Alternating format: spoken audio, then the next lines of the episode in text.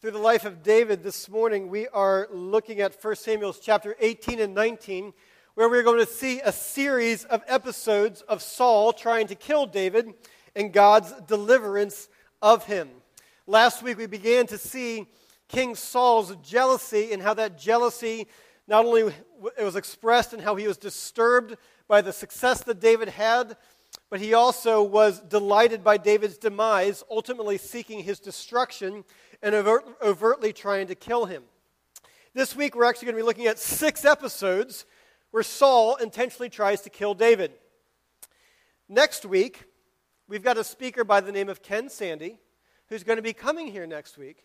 And he's actually going to be continuing, and he'll be preaching next Sunday morning and uh, giving us a special message as a continuation of the seminar next Sunday. The following week, what we're going to be doing is that there's a psalm that was written by David that reflected the experiences here in 1 Samuel chapters 18 and 19. So this morning, what we are going to see is we're going to get a glimpse of, of the curtains opening up a little bit. We're going to get a glimpse of what God is doing when we don't really see Him.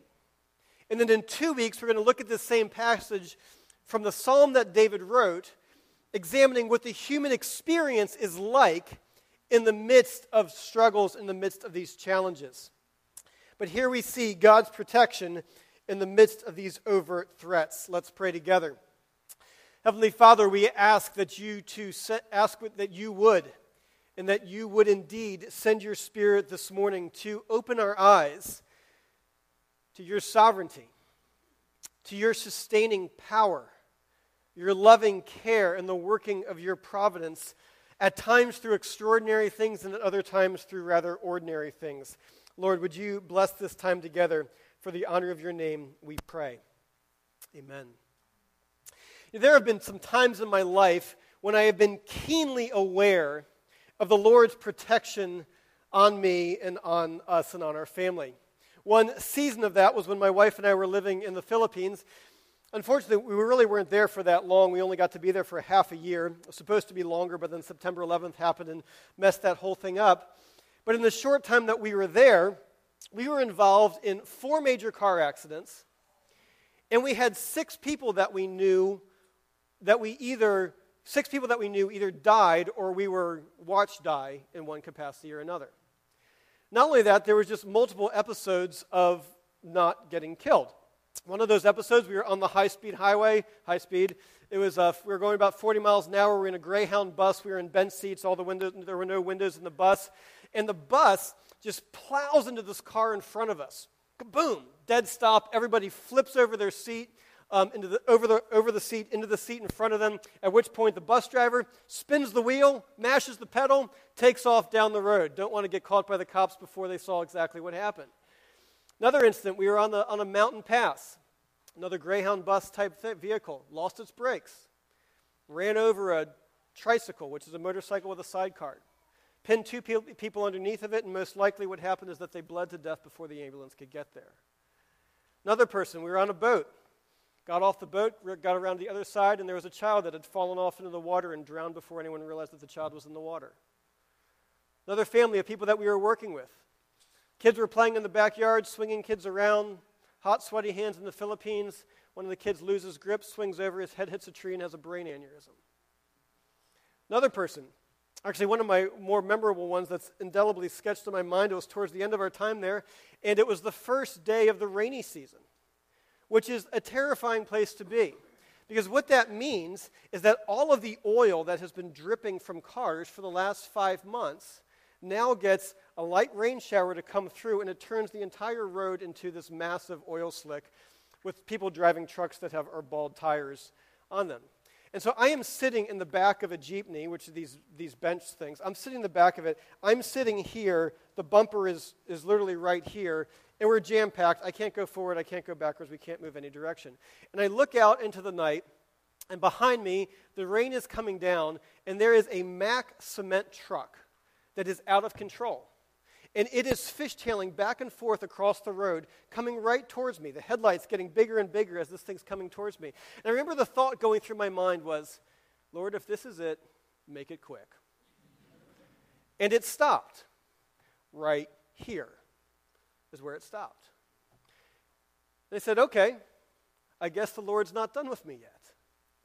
And so there have been seasons in my life when I've been keenly aware of the Lord's protections and presence. Other times, not so much. I come back to the United States, people aren't dying as regularly as they were overseas. There's more protections, more laws, more safety protections that we have. And then all of a sudden, when a threat comes along, something that seems intimidating, scary, that I'm not sure how it's going to work out, it's very easy to ask the question to feel like, okay, where is God in the midst of this? Where is He right? Where is He right now? And can feel like I'm all alone in the midst of it. Well, here we are going to be looking at, again, the divine picture of what happens when one of God's servants is under threat. Looking quick, I'm gonna, what I'm going to do here is I'm going to give a brief summary of these six different episodes where King Saul is trying to kill David, and we're going to lo- then look at the lessons and principles that this draws for us. First episode was what we saw last week. Saul's jealousy begins to overtake him, and what happens, it tells us in verse 18 11. If you have your Bibles, you can follow along as we reference these things, chapters 18 and 19 of 1 Samuel. We see it in verse 11. It says, And Saul hurled the spear at David, for he thought, I will pin David to the wall. But David evaded him, not once, but twice. He didn't kill David that time. So Saul is trying to figure out how on earth can he kill this guy. And he says, You know what? I'm going to figure out a way for the Philistines to kill David instead of me. So he says to David, David, I'll let you marry my daughter if you go kill some Philistines for me. David said, That sounds like a good deal. And so he tells him this. Saul decides not to do what he said and didn't give him his first daughter in marriage, the daughter that was promised to him for killing Goliath. And then he sees, Saul sees that his daughter is in love with David. And he says, This is great. My daughter is in love with David. I'll use this as a trap so that David will get killed by the Philistines. So he sets his daughter up for her beloved to get slaughtered. So Saul says to David, David, uh, it comes to him, David, I want you to become my daughter in law. So I want you to become my son in law.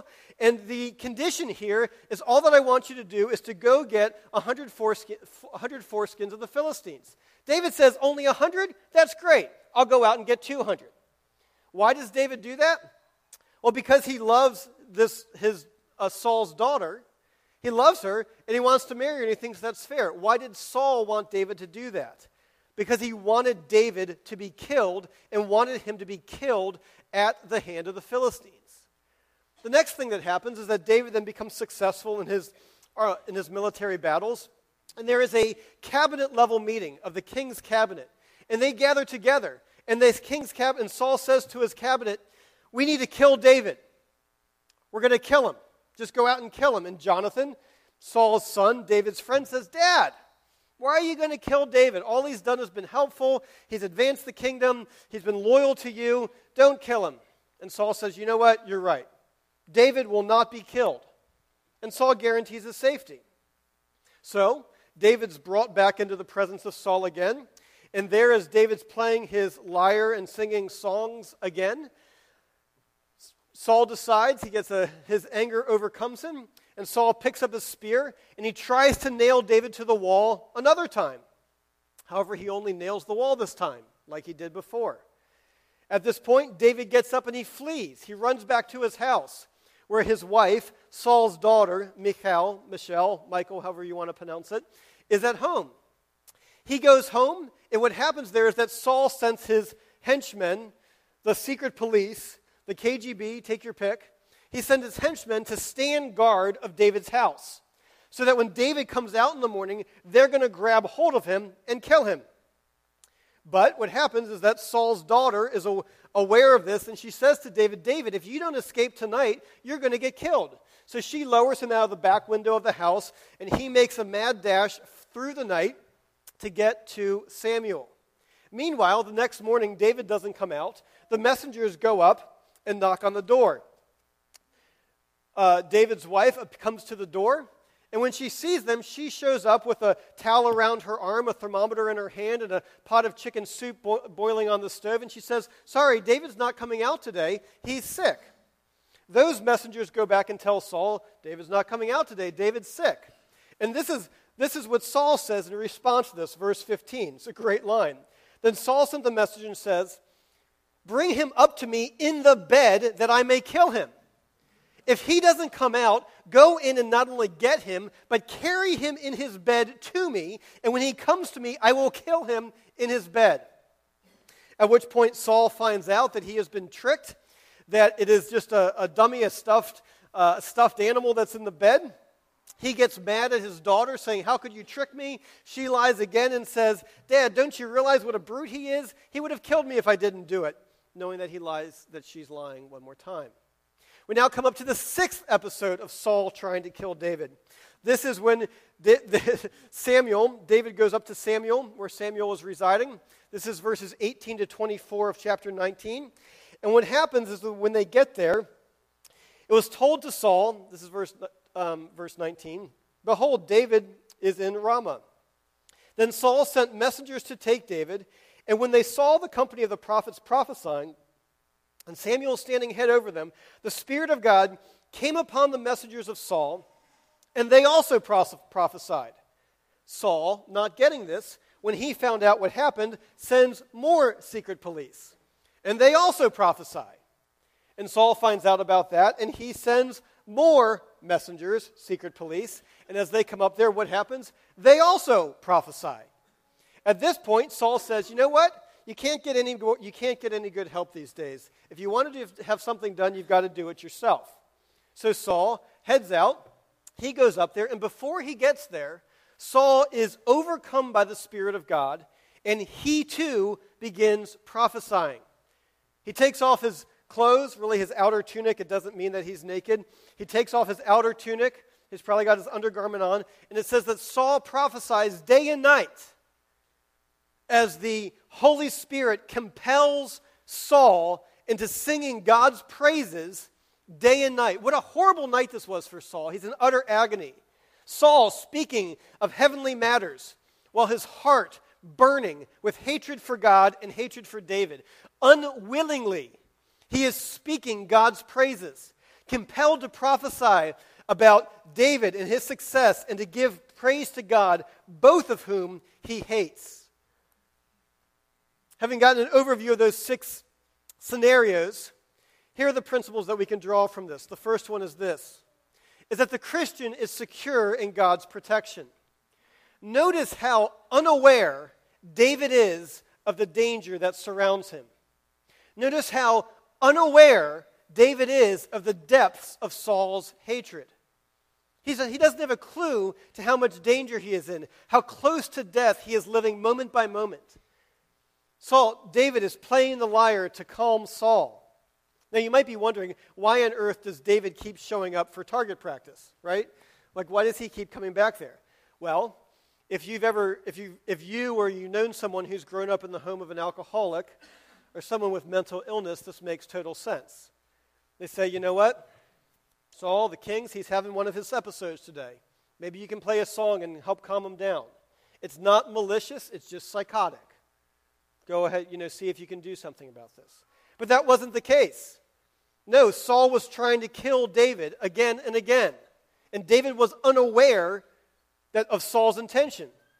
Then, when he's told to go get a wife at the price of the, mem- of, of uh, the members of 200, 100 Philistines, and David comes back with 200, David is unaware that Saul did that so that David would get killed at the hands of the Philistines.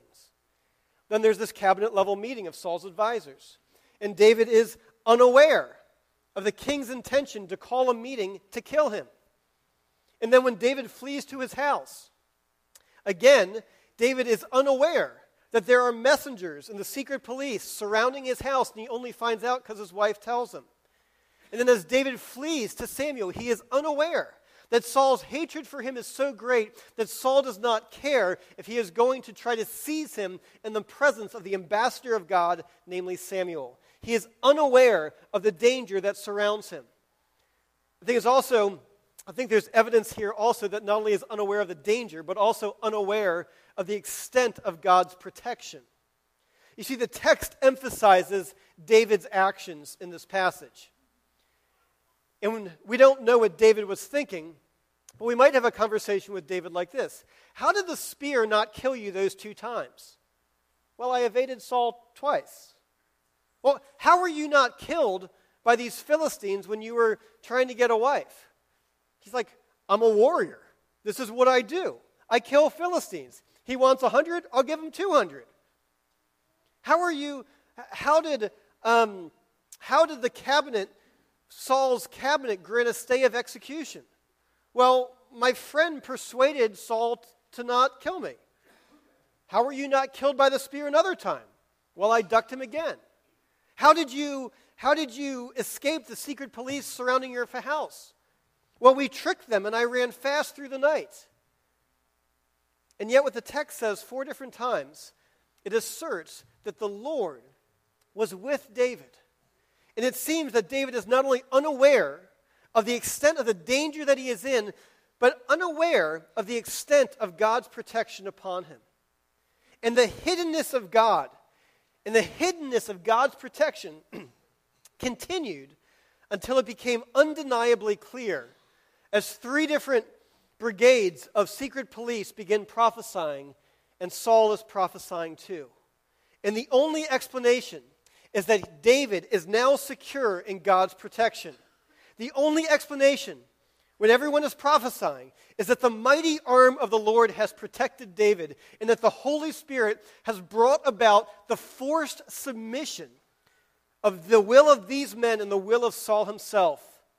Prophesying day and night, not a fluke, passing moment, but the demonstration to make it perfectly clear that this God, who appears hidden, who appears inactive, who appears removed from the course of men, is not at all. But rather, he is the God who alone is God, who alone secures the protection of his people. Might this example not suggest to us that God's protection is far more unknown to his people than we give him credit for? Might it not suggest that? How many times has God protected you? from a car accident, from an illness, from another person that you were unaware that you saw in retrospect? How many times has God protected you in your car from taking the life of another person in situations that you were unaware that it was happening? I think of a situation of my brother when he was 17 years old. He was driving in his car, he was sitting at a stoplight. There was, he was, there was three lanes of traffic, there was a car on each side of him. He had his friends in the back seat, 17 years old. He's 17. His friends in the back seat start yelling. He doesn't know what they're saying, and he slams on the gas and he jumps the red light. And it was God's protection. Because the reason why he did so was the re- or the reason why his friends were yelling was because there were two gangs and a gunfight broke out right behind them after he slammed his foot on the gas pedal. How unaware we are of God's protection how unaware we are of God's continued preservation of us. And in the midst of struggles, in the midst of distress, it may feel like you are all alone. In the midst of confusion, in the midst of chaos, in the midst of running out, dropping out of a window and running through the night, in the midst of distress, it may feel like you alone are running through the night to get to a place of safety. But I would urge you to pause and to look and to see God's loving care and his preservation. And if I think that if you look, you will see that it is apparent. Because there is clear evidence that God has not only not abandoned and not forsaken David, but he has not abandoned and he has not forsaken you. And sometimes, as Ralph Davis writes, sometimes the clearest evidence that God has not deserted you is not that you are successfully past your trial. Sometimes the clearest evidence that God has not deserted you is not that you are successfully past your trial, but rather that you are still on your feet in the middle of it. That God's protection oftentimes comes not through the removal of danger, but the protection and the care of his people in the face of it. The Christian is secure in God's protection. Second principle we see in this passage is this the Christian's hope is in God, not in a deliverance. Notice how varied the deliverance was that God worked for David. Did David know how he was going to be delivered in any of these circumstances? Not at all.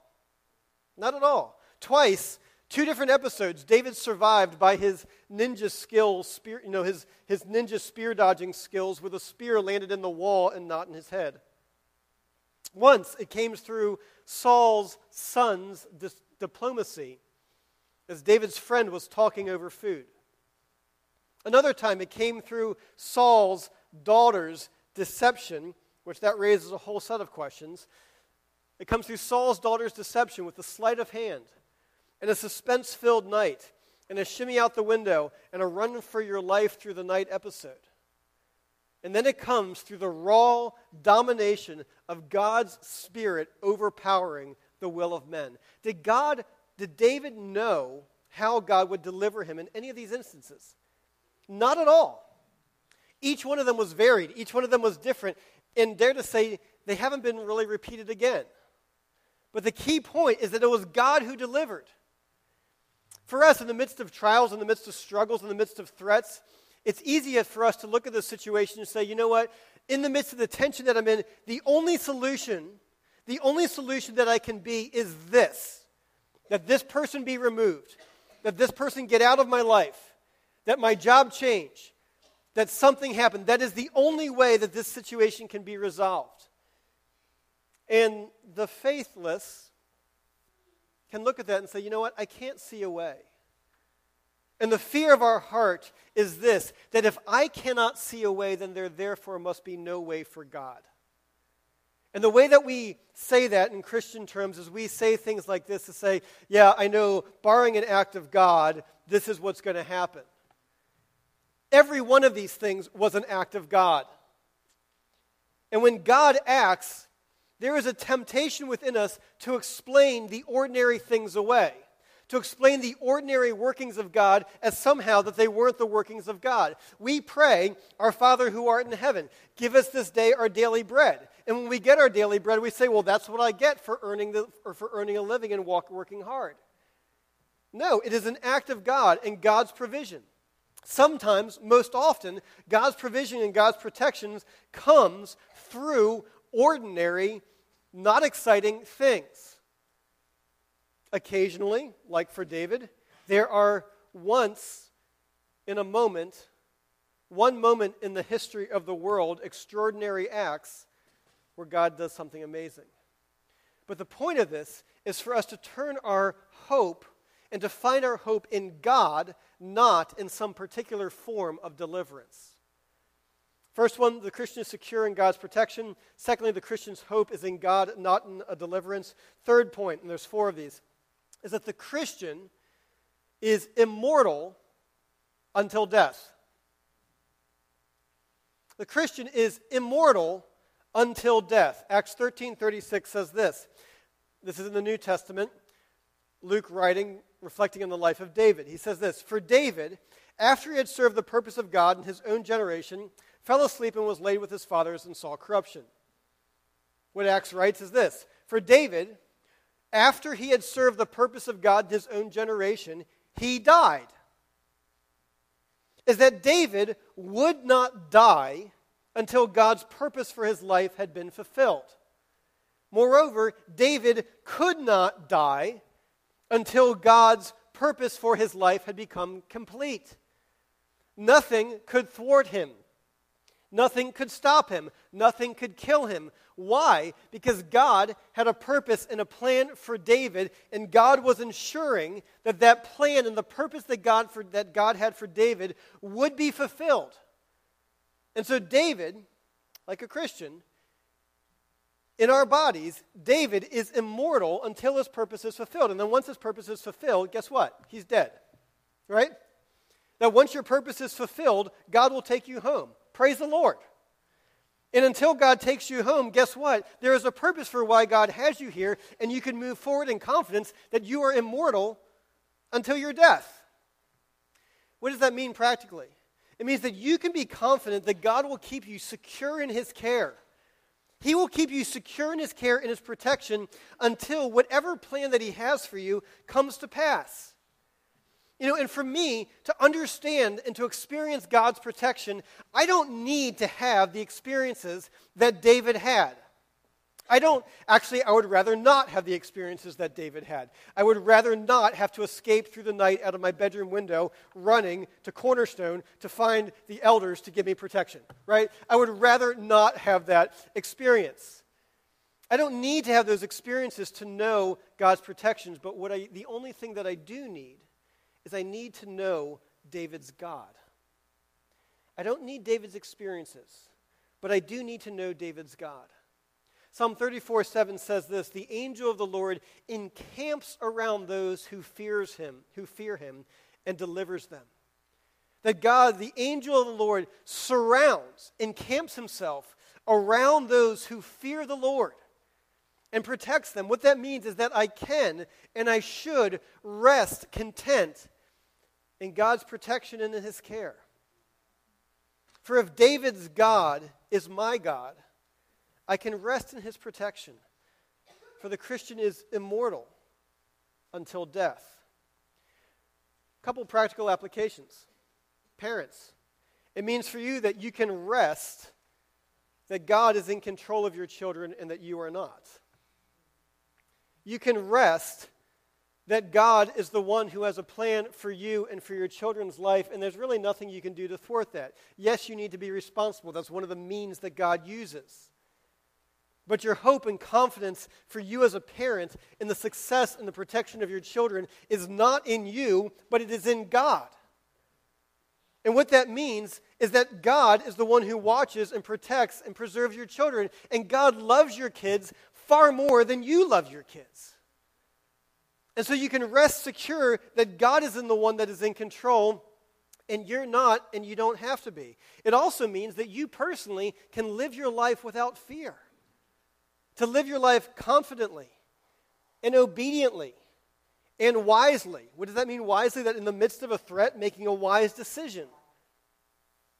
But you can live your life confidently and obediently and wisely because God is the one who is securing you and securing the purpose that He has for you. And that fear is no reason to sin because the Christian is immortal until death.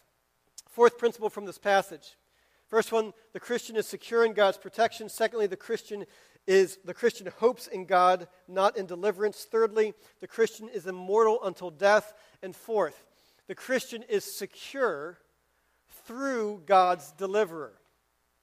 Thus far this morning, I focused on the principle of how God's protection, as seen in the life of David, extends to his people.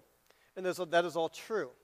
But it is not the most important point and it is not the central message of this passage. Because there is something far more important that is going on here.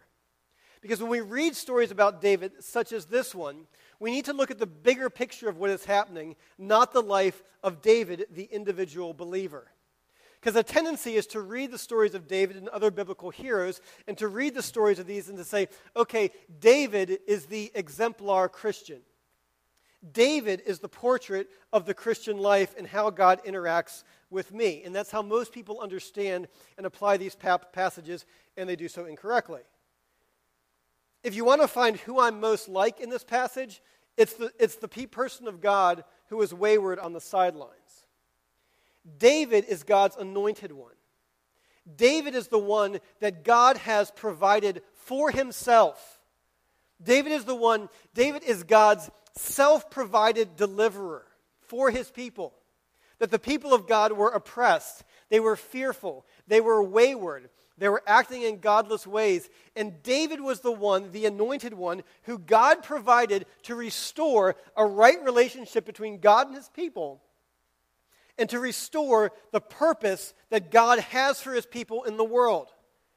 And so it is not simply a matter that God is preserving David but rather, in preserving David, God is preserving the deliverance of his people.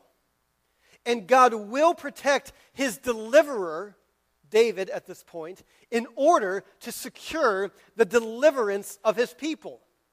And God is making sure that David, the anointed one, the one who is going to bear the promise that God has given, God will make sure, sure that David will fulfill his purpose, that he will deliver God's people.